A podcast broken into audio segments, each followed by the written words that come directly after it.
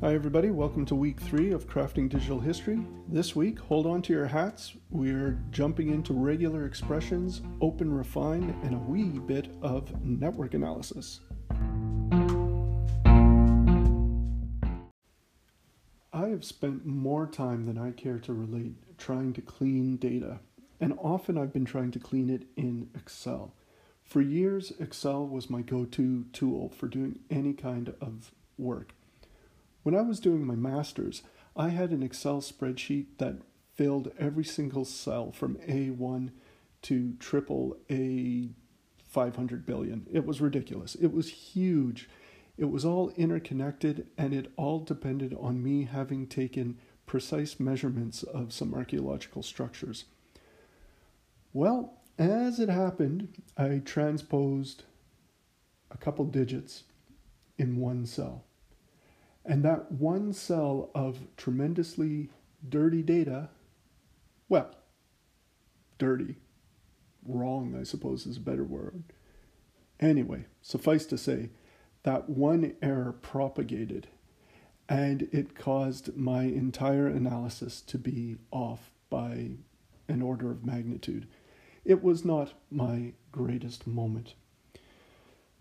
This week, you were reading a couple of pieces by James Baker where he makes the distinction between soft digital history and hard digital history, or rather, hidden digital history and the visible digital history, or the 80 20 split between cleaning data and spending all of your time chasing down errors and the 20% that actually gets visible at the end. The methods of digital history are so messy. Well, that's not quite right. It's not so much the methods. The methods can be replicable, the methods can be done over and over again. It's that the materials themselves are messy. Even something broadly meant to be computable in the sense of fodder for calculation, like a census, like a historical census return, well, these can be full of marginalia or other things attached to them that resists easy digitization.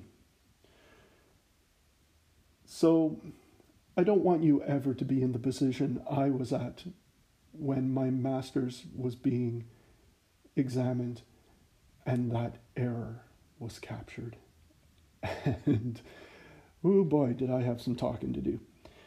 So, this week, you're going to learn how to clean up an index of letters of sent and received correspondence.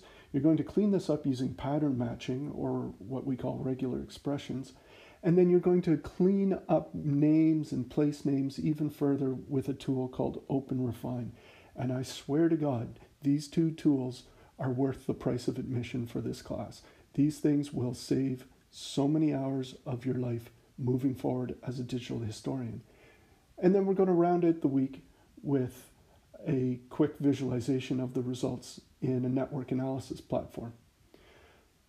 As you reflect on this week, think about all the little decisions you've made about the material as you clean and transform it, and reflect on the value of or for historians, that is, regular historians, showing their work like this, as opposed to or in contrast to what digital historians do. Ask yourself, what is the scholarly value in showing your work? And think about how this contrasts with how you've learned how to do history to date. Good luck.